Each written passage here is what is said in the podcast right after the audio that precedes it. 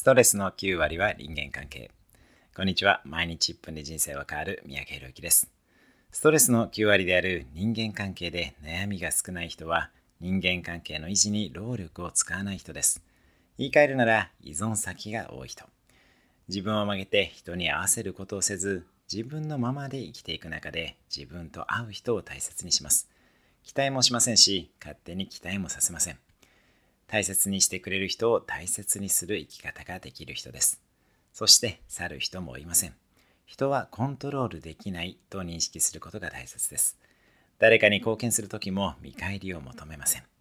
見返りを求めないことは自分のためでもあります。コミュニティも家族と職場以外に学び、運動、ローカルのみっつのコミュニティに属するようにしましょう。逃げ場が多いと一気に楽になります。